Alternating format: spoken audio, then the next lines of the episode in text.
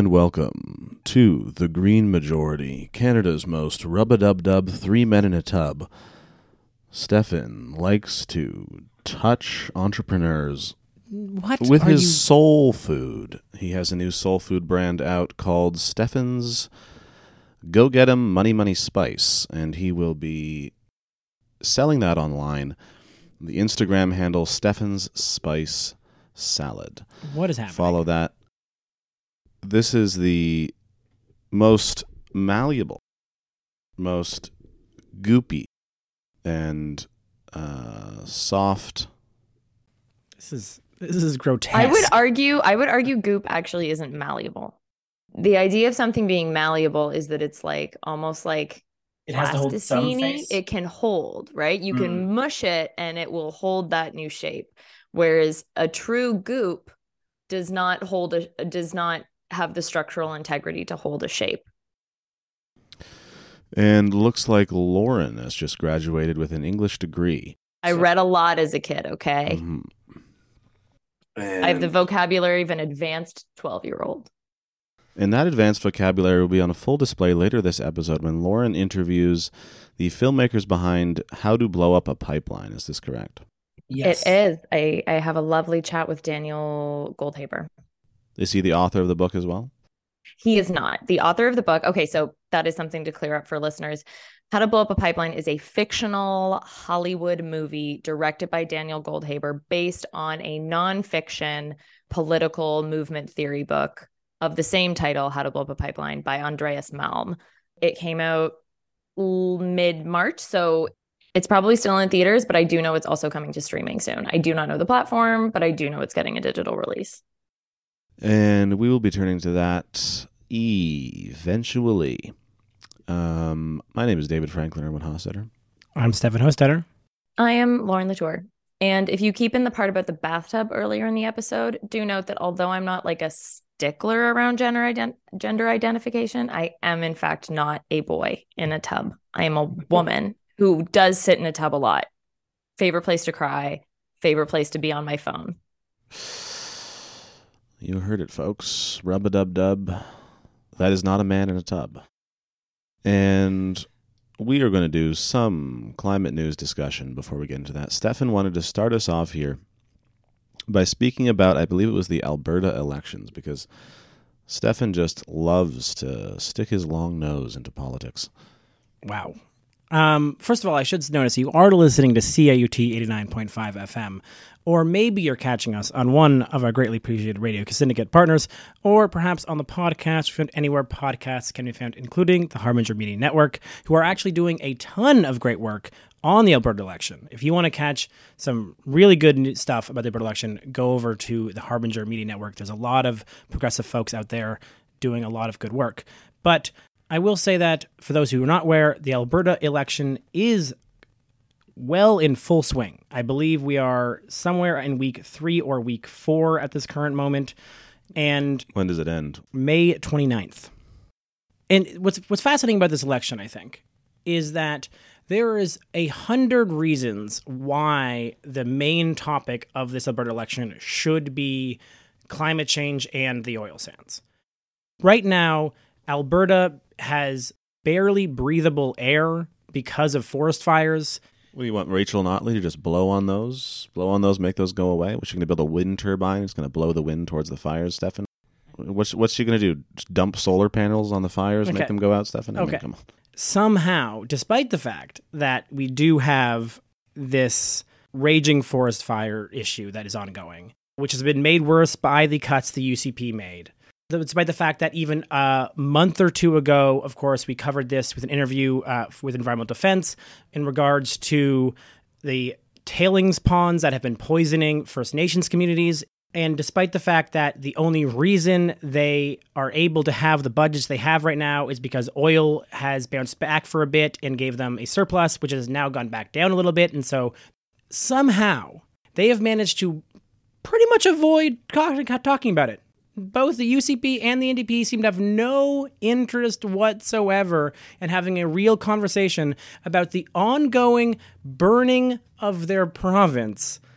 Yeah, right now, basically, from what I understand, as like a dummy Ontarian who is loathed by basically every Albertan she knows, the election is down to basically like the UCP, which are like super right wing cuckoo bananas, and the NDP, which are for all intents and purposes the regular old conservative party in um in Alberta. And and a thought which is not mine, which I'm totally poaching from a much smarter organizer who who I will not quote because it it wasn't like said in like a super public forum it was said in like a medium public forum but basically their assessment they're they're kind of concerned that like youth voter turnout is going to be super duper low this time in Alberta for the good reason that none of the parties are really appealing to young people on the biggest issue that I think even in Alberta young people care about which is like climate existential anxieties and like basically the the the future in general. And you have a UCP and an NDP both of whom like you said Steph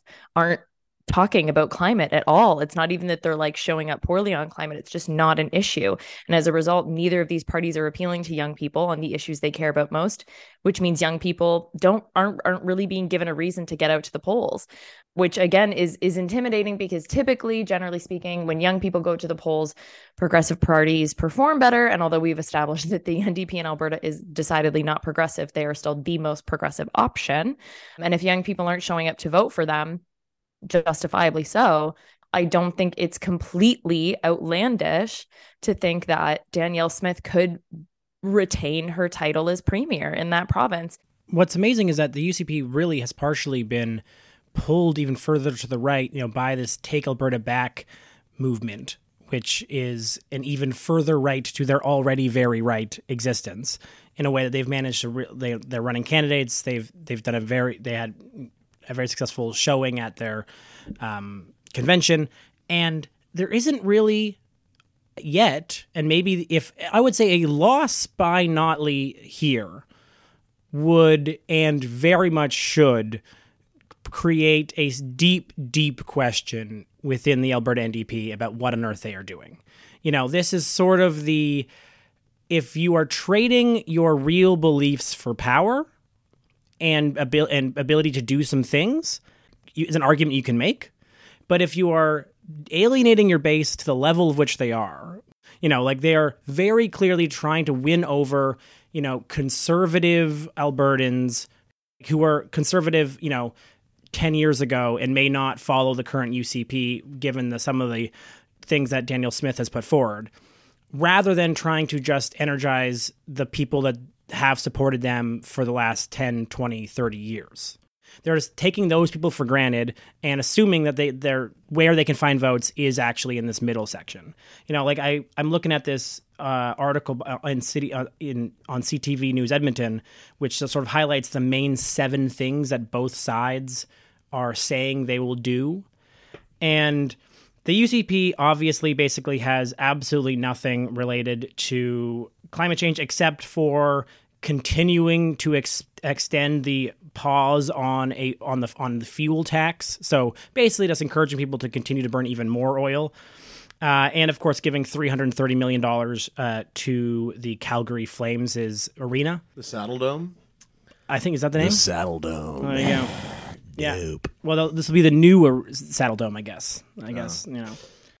I, um, I wish we still called the Rogers Center the Sky Dome. Yeah, it's a way better name. It's an undeniably better name. Most people in Toronto still do, if it's any consolation. Good. Okay. Um. Yeah, and then and then for the uh, the NDP, you know, they've got clearly some things I think that are pushing for basically rebuilding the education system and the healthcare system that have been you know damaged by by the UCP. But then the closest you can find in these seven things to any real climate change plan is a tax credit to spur investment in clean tech and critical minerals processing. So, I mean, honestly, basically just like another tax credit and for mining and and maybe a bit for wind power and solar, whatever. But like, not certainly not a climate change plan. Um, the re bringing back the Rappattack program of elite aerial wildfire firefighters. So, I mean, that's a gimme.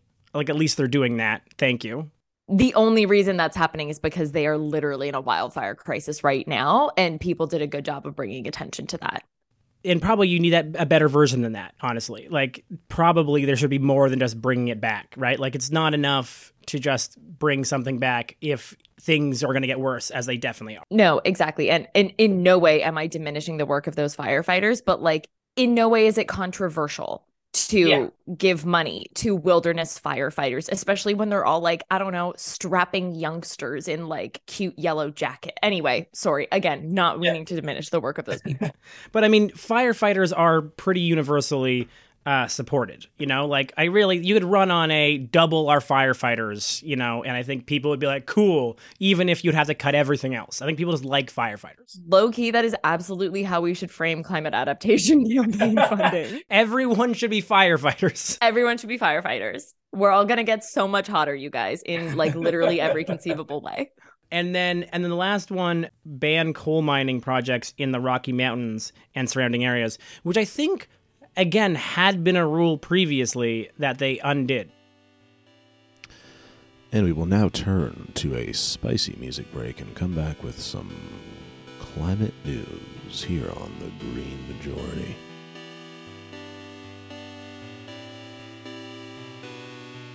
The Green Majority is entirely listener supported, and we would take this opportunity to graciously thank every individual donating to our Patreon page. Thank you very much. We are a proud member of the Harbinger Media Network, featuring great shows such as Tech Won't Save Us, Press Progress's Sources, and the Forgotten Corner podcast. Thank you for listening.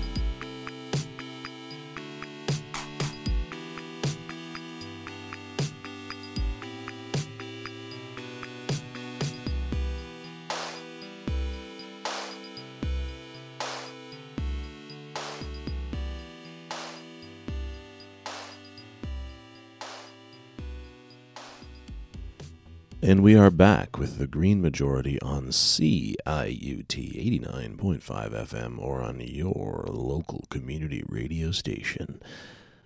And we are continuing with the climate news.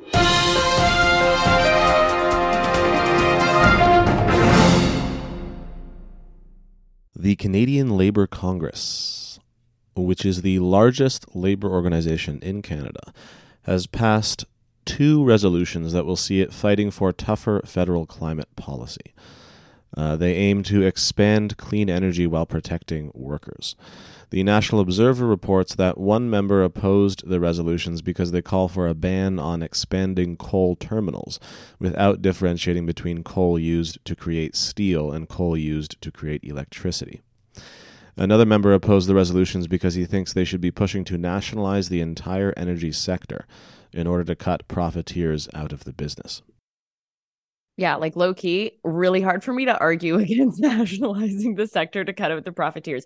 So, like, that's the thing. I remember reading this piece and they're like, oh, and like there was some dissent to the motion. At first, you're like, oh, boo. And then you read the dissent and you're like, oh, I'm kind of on board with the dissent in terms of the like the nationalization. And then I think somebody else one of the other people and maybe it was the same person who was who was publicly dissenting to it but somebody mentioned like a lack of of, of language around transitioning those workers um, out of the coal industry and, and and into cleaner jobs so like i i can completely understand those sentiments as well but like yeah baby let's nationalize and i, I gotta say that this is exciting for me um, in many ways. This is this is good news. This is like one of the better news that has existed in climate change Canadian politics for at least a little bit.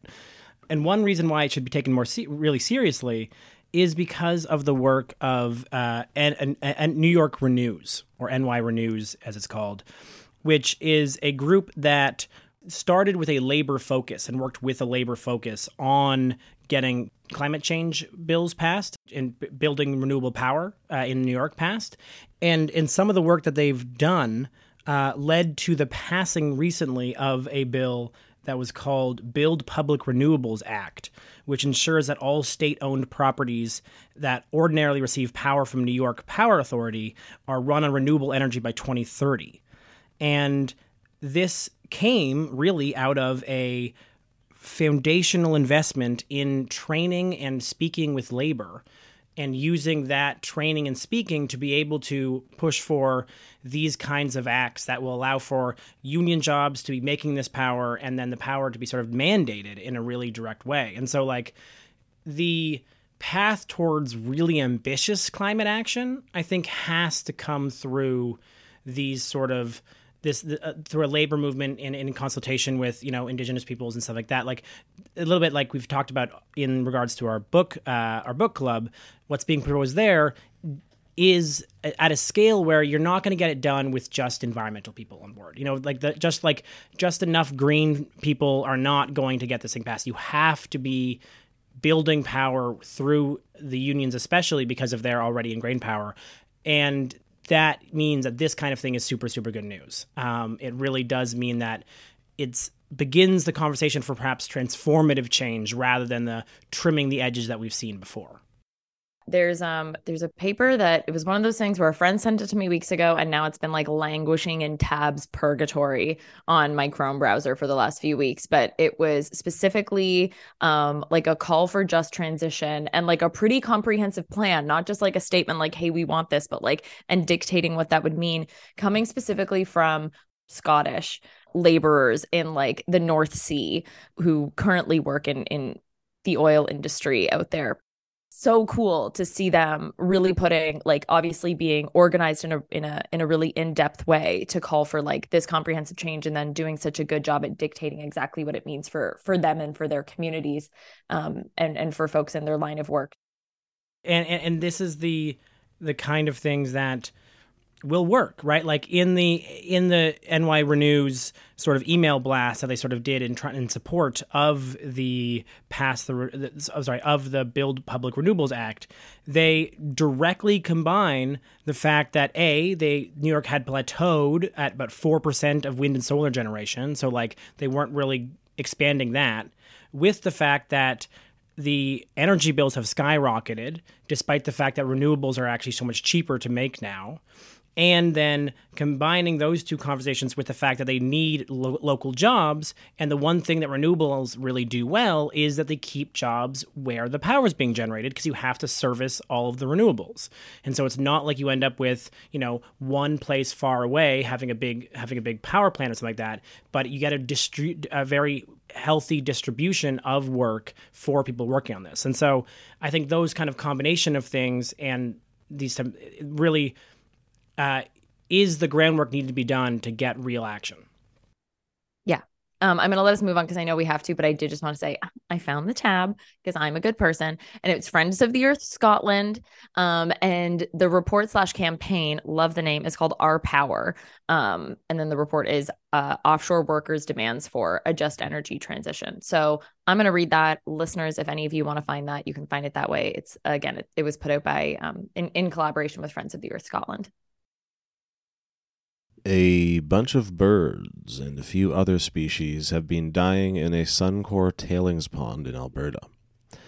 The huge ponds hold the toxic residue of oil sands production, and Imperial Oil, the company behind a year long tailings spill they did not report, will soon have its 1,200 page document that it submitted to investigate an investigation committee made public. So I guess this is like they have these toxic tailings ponds and they try to have deterrents to try to get animals not to go in there, but then they go in there and they touch the water and then immediately they die.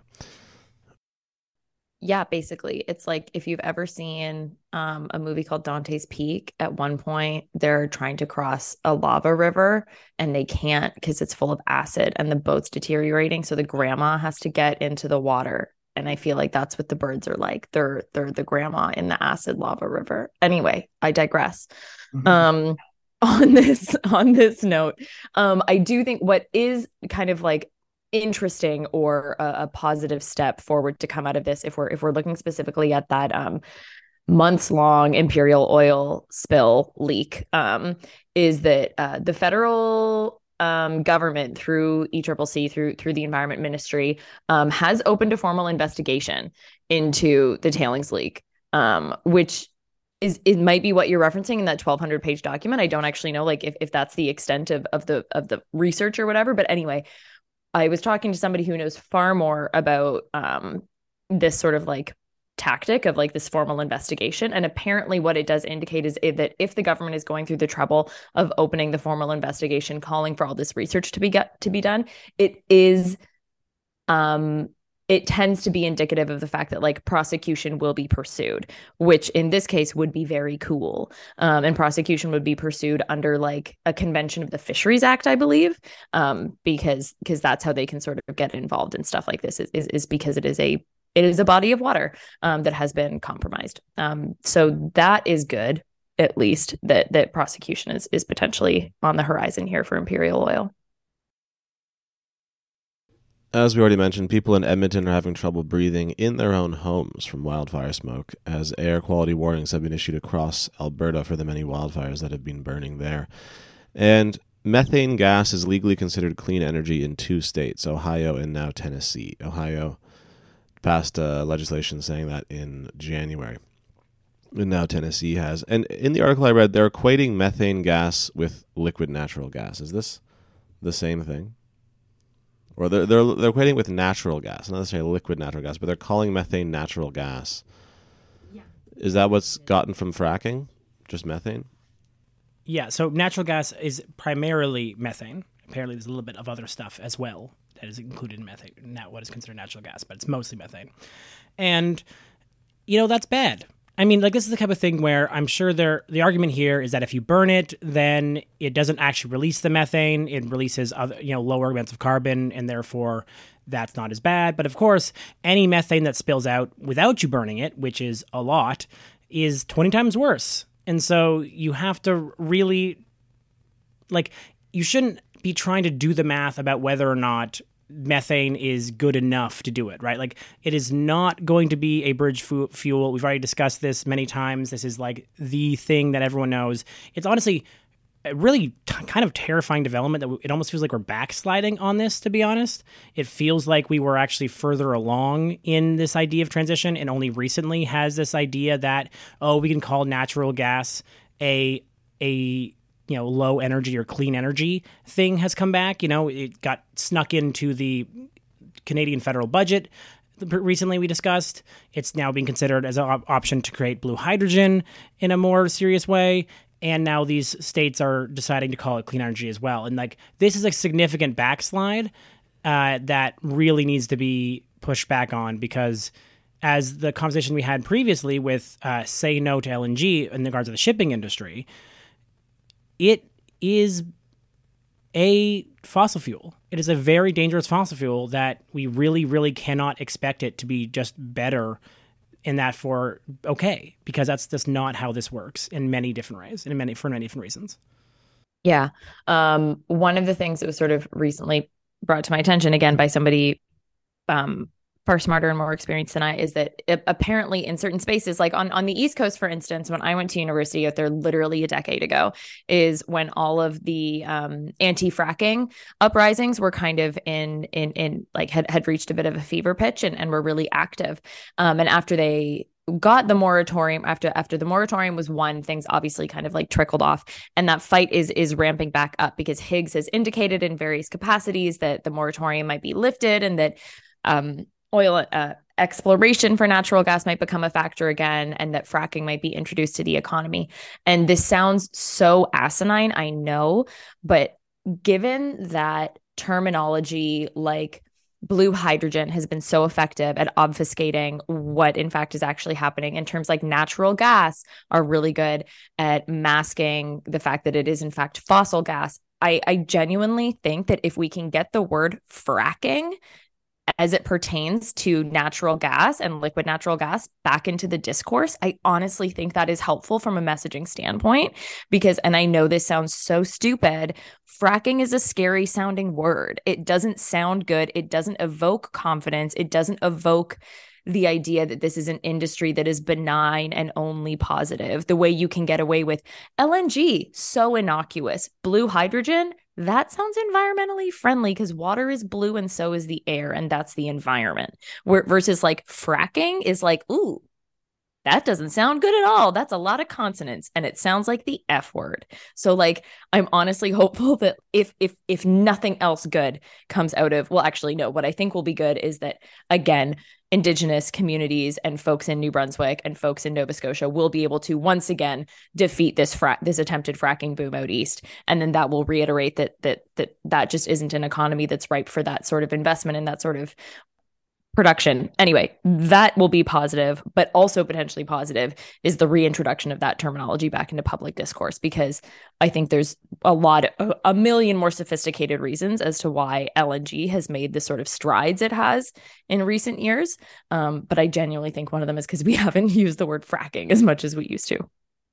So, what we really got to do is go back 20 years when we really didn't like the concept of more gas-based fossil fuels, and Battlestar Galactica was on air, which where frack was a swear word on it. So that's what we need. Those two things. It's like it's like I sort of wish acid rain was still a problem, if only because talking about acid acid rain sounds scary as hell. If we had that to point to, if we were like, guys, forget climate change, acid rain, man, that's a big deal the two like a part of I think the reason why we solved the acid rain and the ozone hole and ozone layer is because both those things sound intrinsically scary. Yes, yes, a hole in the layer that protects you from the aliens, yeah. and scary poison rain that falls from the sky. And we are going to return turn to a little bit of music here. I guarantee you it will massage your brain into a dispensation that is just prepared to digest our propagandskis. We're good to roll here. Just drink in these truths. People should count their lucky stars that the music will massage their brains because then after that, you get a half an hour of like this vocal fry fiasco pumping into your ears. So get freaking stoked, people. Turning with Lauren's interview with the man behind the film How to Blow Up a Pipeline. The man's name, I've forgotten. Daniel Goldhaber. Daniel Goldhaber. And we will return with that great interview, so stay tuned here. If you think about touching that dial, I will be knocking at your door. Do not threaten our listeners. I will threaten whomever I desire to threaten. This is the radio.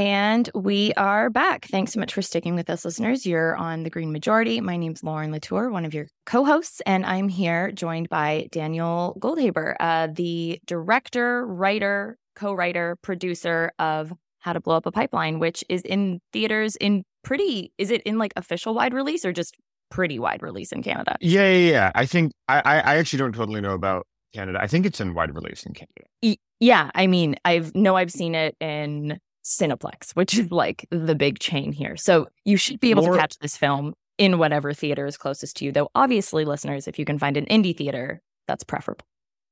And more importantly, I think will also be released on digital platforms on May 2nd. Um, so people will be able to rent the movie as well. If That's fantastic. We love there that. Are theaters nearby showing it. Mm-hmm which in a lot of small towns anymore is not the case. We don't need to get into that. It's a whole other exactly barrel of monkeys. Okay, so so stoked to have you here today. This is a film that obviously a lot of people have been chatting about lately, especially within quote unquote movement spaces, because it's built it's built off of, or rather based off of, how to blow up a pipeline by um, movement theorist and academic and activist Andreas Malm. And that book, when it came out, obviously made some waves a couple years ago when when Verso released it. So I think it's been really cool for folks who are involved within movement spaces to see this story brought into a a more narrative structure, but b a, a sort of more mainstream space where it's kind of the messaging and the concept is is getting out beyond typical movement players. So thanks so much for sitting down with me today. I really appreciate it. Um, thanks for um, having me.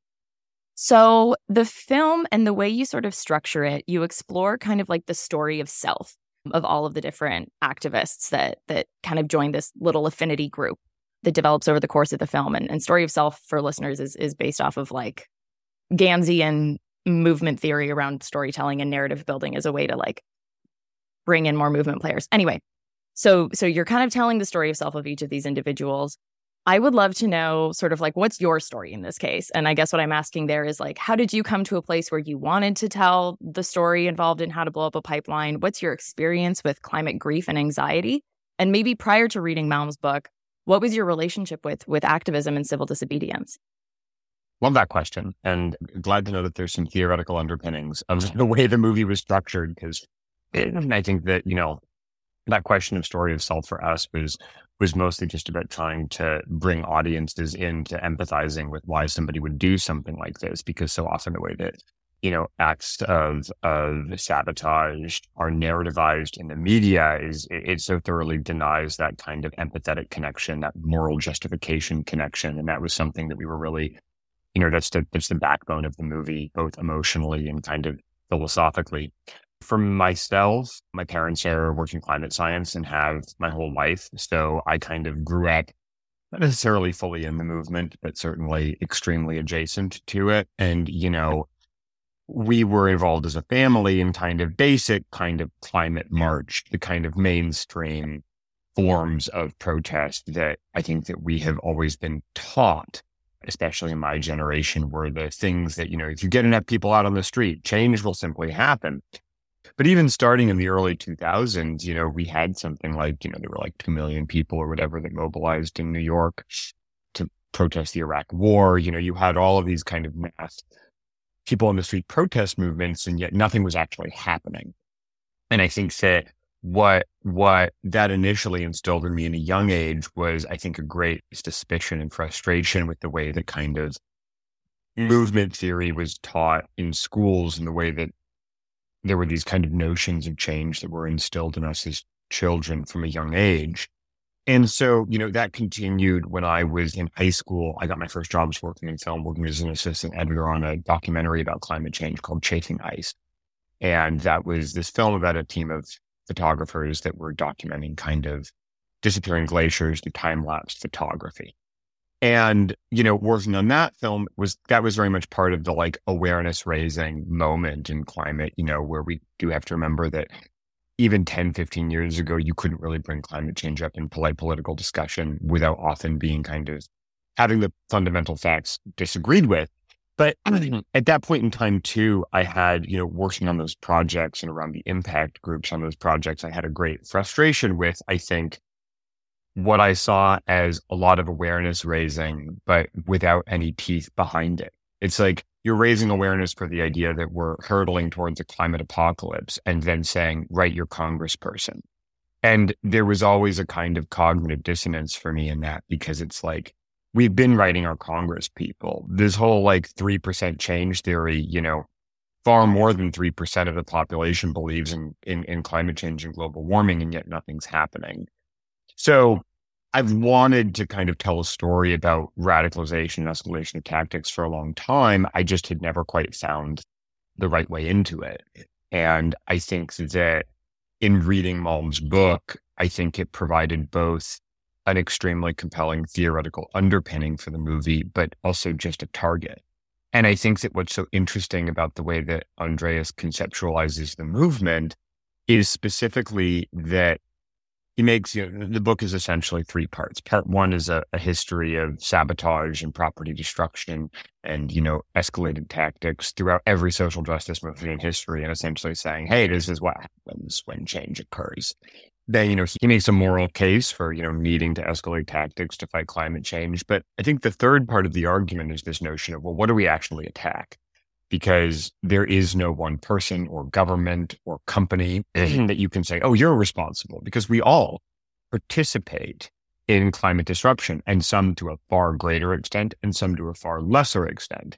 But it makes it very difficult to say, oh, yeah, it's oil CEOs that we have to go after because that's not really a morally sound argument. And I think that what Andreas does is he says, well, where you can construct a morally st- strong argument is this notion that you're allowed to attack the machines that are killing us. And I think in that, that provides not just, I think, a really valuable theoretical pretext that reframes the moral debate around climate action. It also suggests a like fantastic villain for a movie and a very fresh kind of target for a heist film. And so it was kind of in putting those pieces together that I think that me and the rest of the film collective felt like, okay, there's there's something fresh and exciting that we can do here. Yeah, I guess one of the one of the other films that was sort of coming to mind when I was watching yours, not not that there are a ton of huge similarities, but but thinking back on like the number of movies that maybe explore this concept of like whether or not you really consider it violent or not, but like nonviolent or violent direct action or, or quote unquote eco terrorism is is a movie that came out several years ago now called The East that starred like Elliot Page and Alexander Skarsgård, I think. And anyway, that's a movie that does sort of target individual people and like the CEOs is have you seen the East?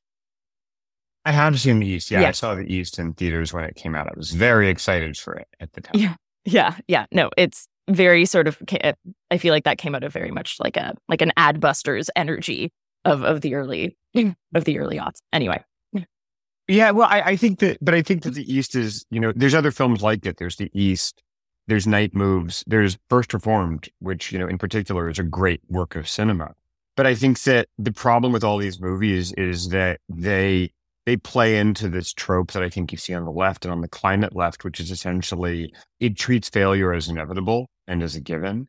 And it treats the act of sabotage as kind of a, a thorny, morally complex place where like the group dynamics are complicated and people are doing stuff for this reason and that. And that, that makes for great drama. But ultimately, I think that you can't build a movement on the back of moral complexity like that. The story can have moral complexity, but ultimately, like, there's a reason that the military taps into the kind of Hollywood structure of storytelling to create propaganda it's effective and it's very effective at building social consensus. And there's absolutely a place for those kind of thornier dramas about about stuff like this. But I also think that kind of portraying the story of, you know, a necessity defense and an act of self-defense that is the destruction of an oil pipeline in the vein of kind of a Hollywood action film, I think is the kind of thing that just it gives the movement a hopeful thing that people can actually group around and say, well, that's what success looks like. And I think that that's really valuable. Yeah, absolutely. To success, I don't want to spoil the movie for anybody, but even the way you play with your agent provocateur characters and, and their arc is is kind of cool and plays into that as well. Anyway, moving on here. So would love to know a little bit about the process of adapting Malm's book. Was he on board immediately when you approached him? I'm assuming you and your team approached him. And then like was the writing team and Malm were were you all aligned on sort of like your thematic and messaging priorities? Like was this like a was this harmonious from the get-go? Yeah, absolutely. I mean, we wrote Andreas shortly after reading the book once we kind of figured out a very basic idea of what we might be wanting to do. And spoke to him about it and he he just immediately like knew what we were trying to do. And think Andreas is he's a very, you know, strategically minded person. And he, I think, understood that like there's absolutely a place for this particular kind of discourse, you know, Verso book and then the kind of discussions that occur around a Verso book when it comes out. But also, you know, that's extremely niche. And the hope of this film is that it's something that as it continues to circulate in the culture can have a more mainstream and wide appeal. And that's even just been the case. You know, we were able to go on CNN and NPR and plant these ideas of property destruction as self-defense in the culture. And, and, and I think that we want to continue doing that work. And he, he understood that from the get-go. And so he wasn't terribly involved in the actual writing and development, but we would always kind of check in with him, send him drafts, talk to him, send him cuts of the movie, and just kind of make sure that we were on the right track and not kind of deviating from, I think, the spirit of what he did. And it was just always really lovely to have a kind of backstop there. Yeah. Were there a lot of other organizers and activists you consulted throughout the writing process or yeah, yeah, quite a few. Most of them were people from Andreas's World Network. Some of them were people that Ariela knew from her experiences in, in climate and from her life. There were a number of indigenous activists and organizers, filmmakers that we spoke to as well, especially because that was a storyline that was very, very far outside of our immediate lived experience. But it was a it was a pretty broad research process. Can I ask you chose to sort of build your story around this really young cast of characters, all in my mind, like appear to be around Gen Z, maybe some young baby millennials there.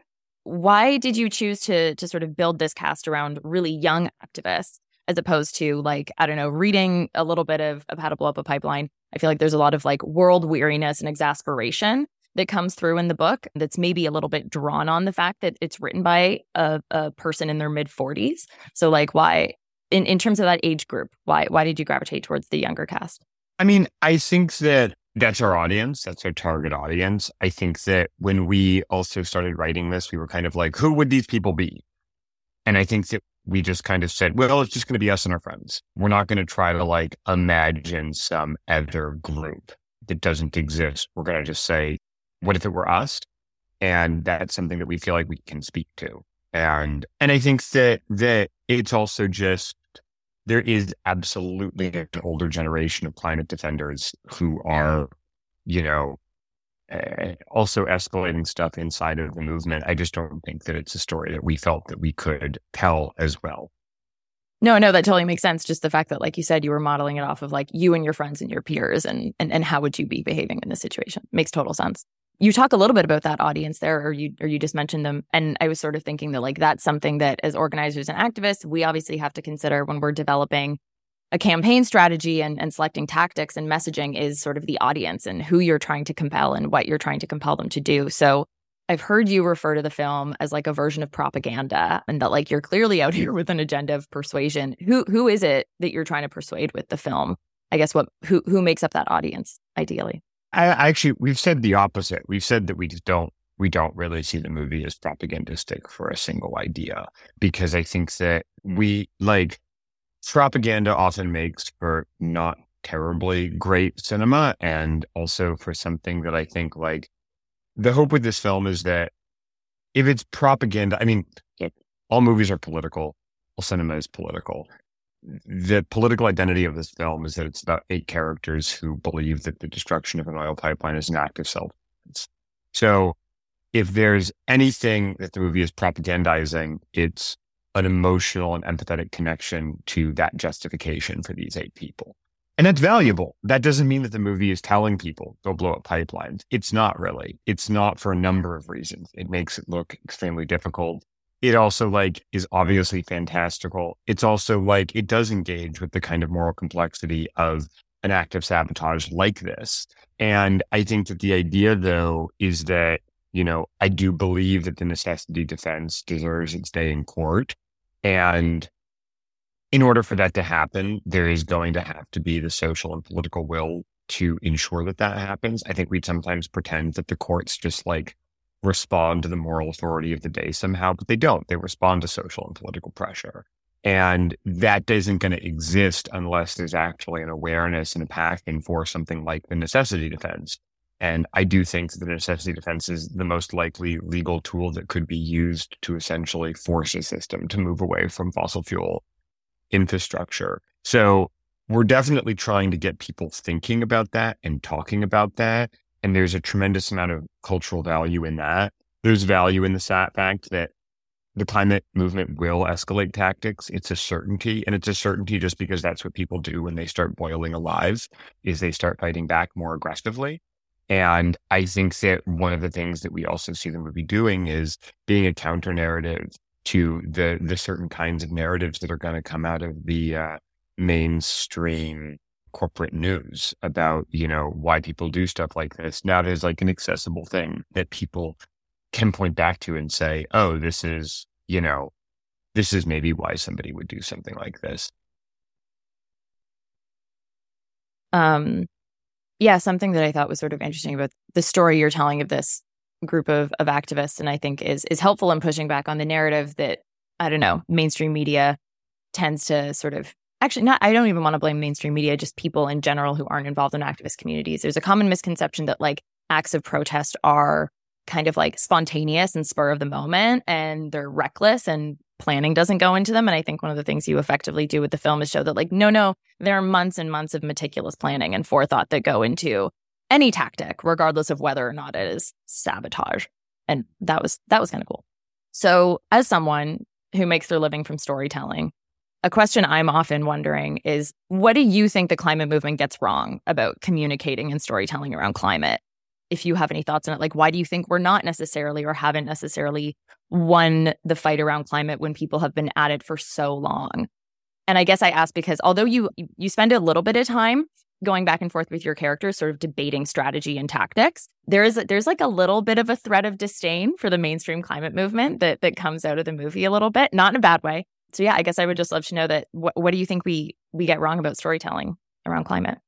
Why aren't we compelling? I think people? that there's a yeah, I think that there's a number of things. And I think that it's it's a delicate balance between wanting to recognize that, you know, I'm not an activist, done a limited amount of activism in my life, and I have nothing but kind of the utmost respect for the people that dedicate their lives to solving the climate crisis exclusively.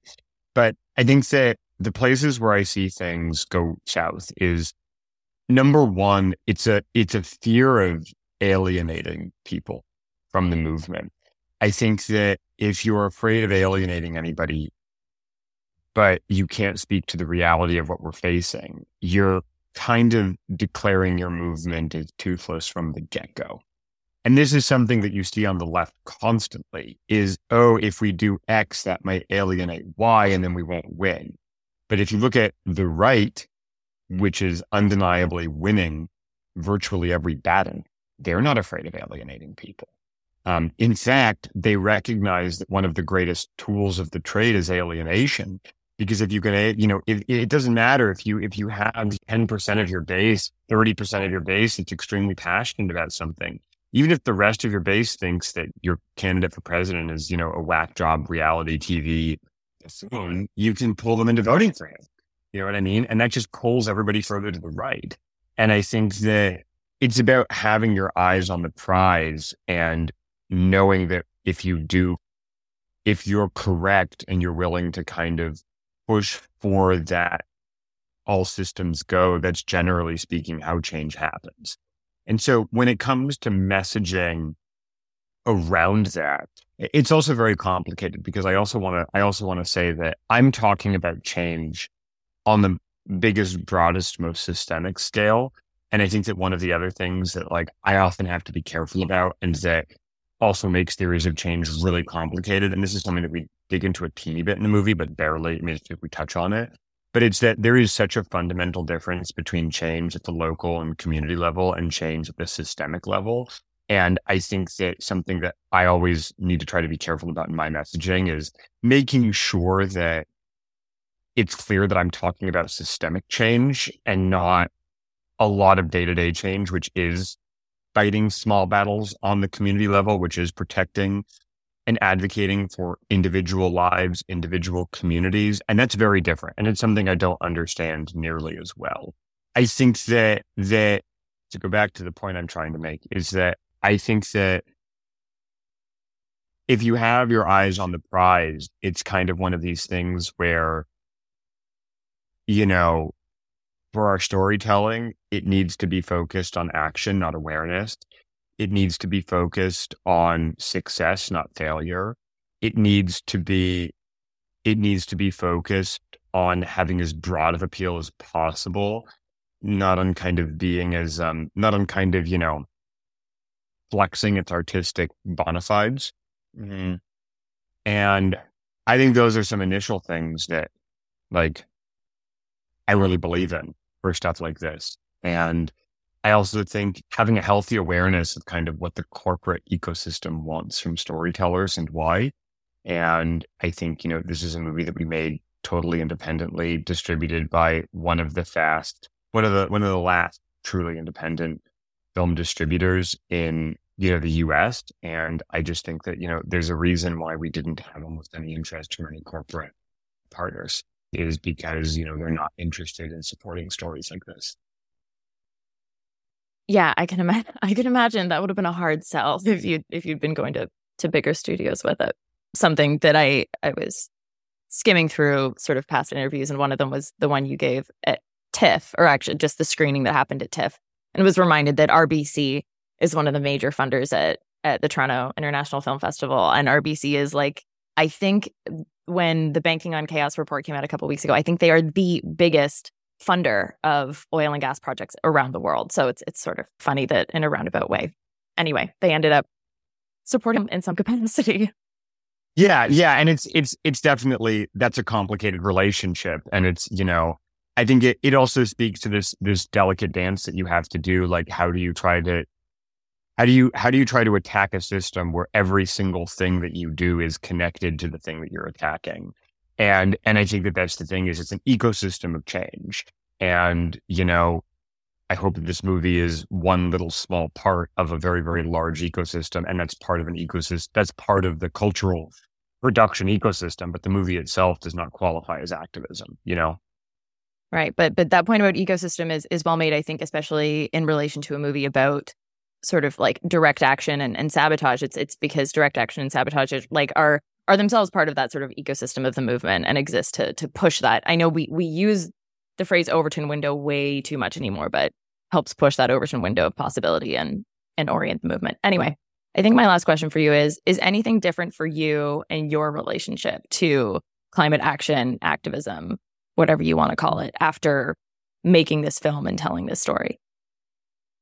Well, I mean, massively. I couldn't even, you know, point to any single thing because I think that I was very, I was fairly alienated from the movement when I started working on this project. But I'd say that, you know, like everything from the amount of exposure I've had to kind of indigenous activists and what that side of the movement has been, that's something I had not really been exposed to very much.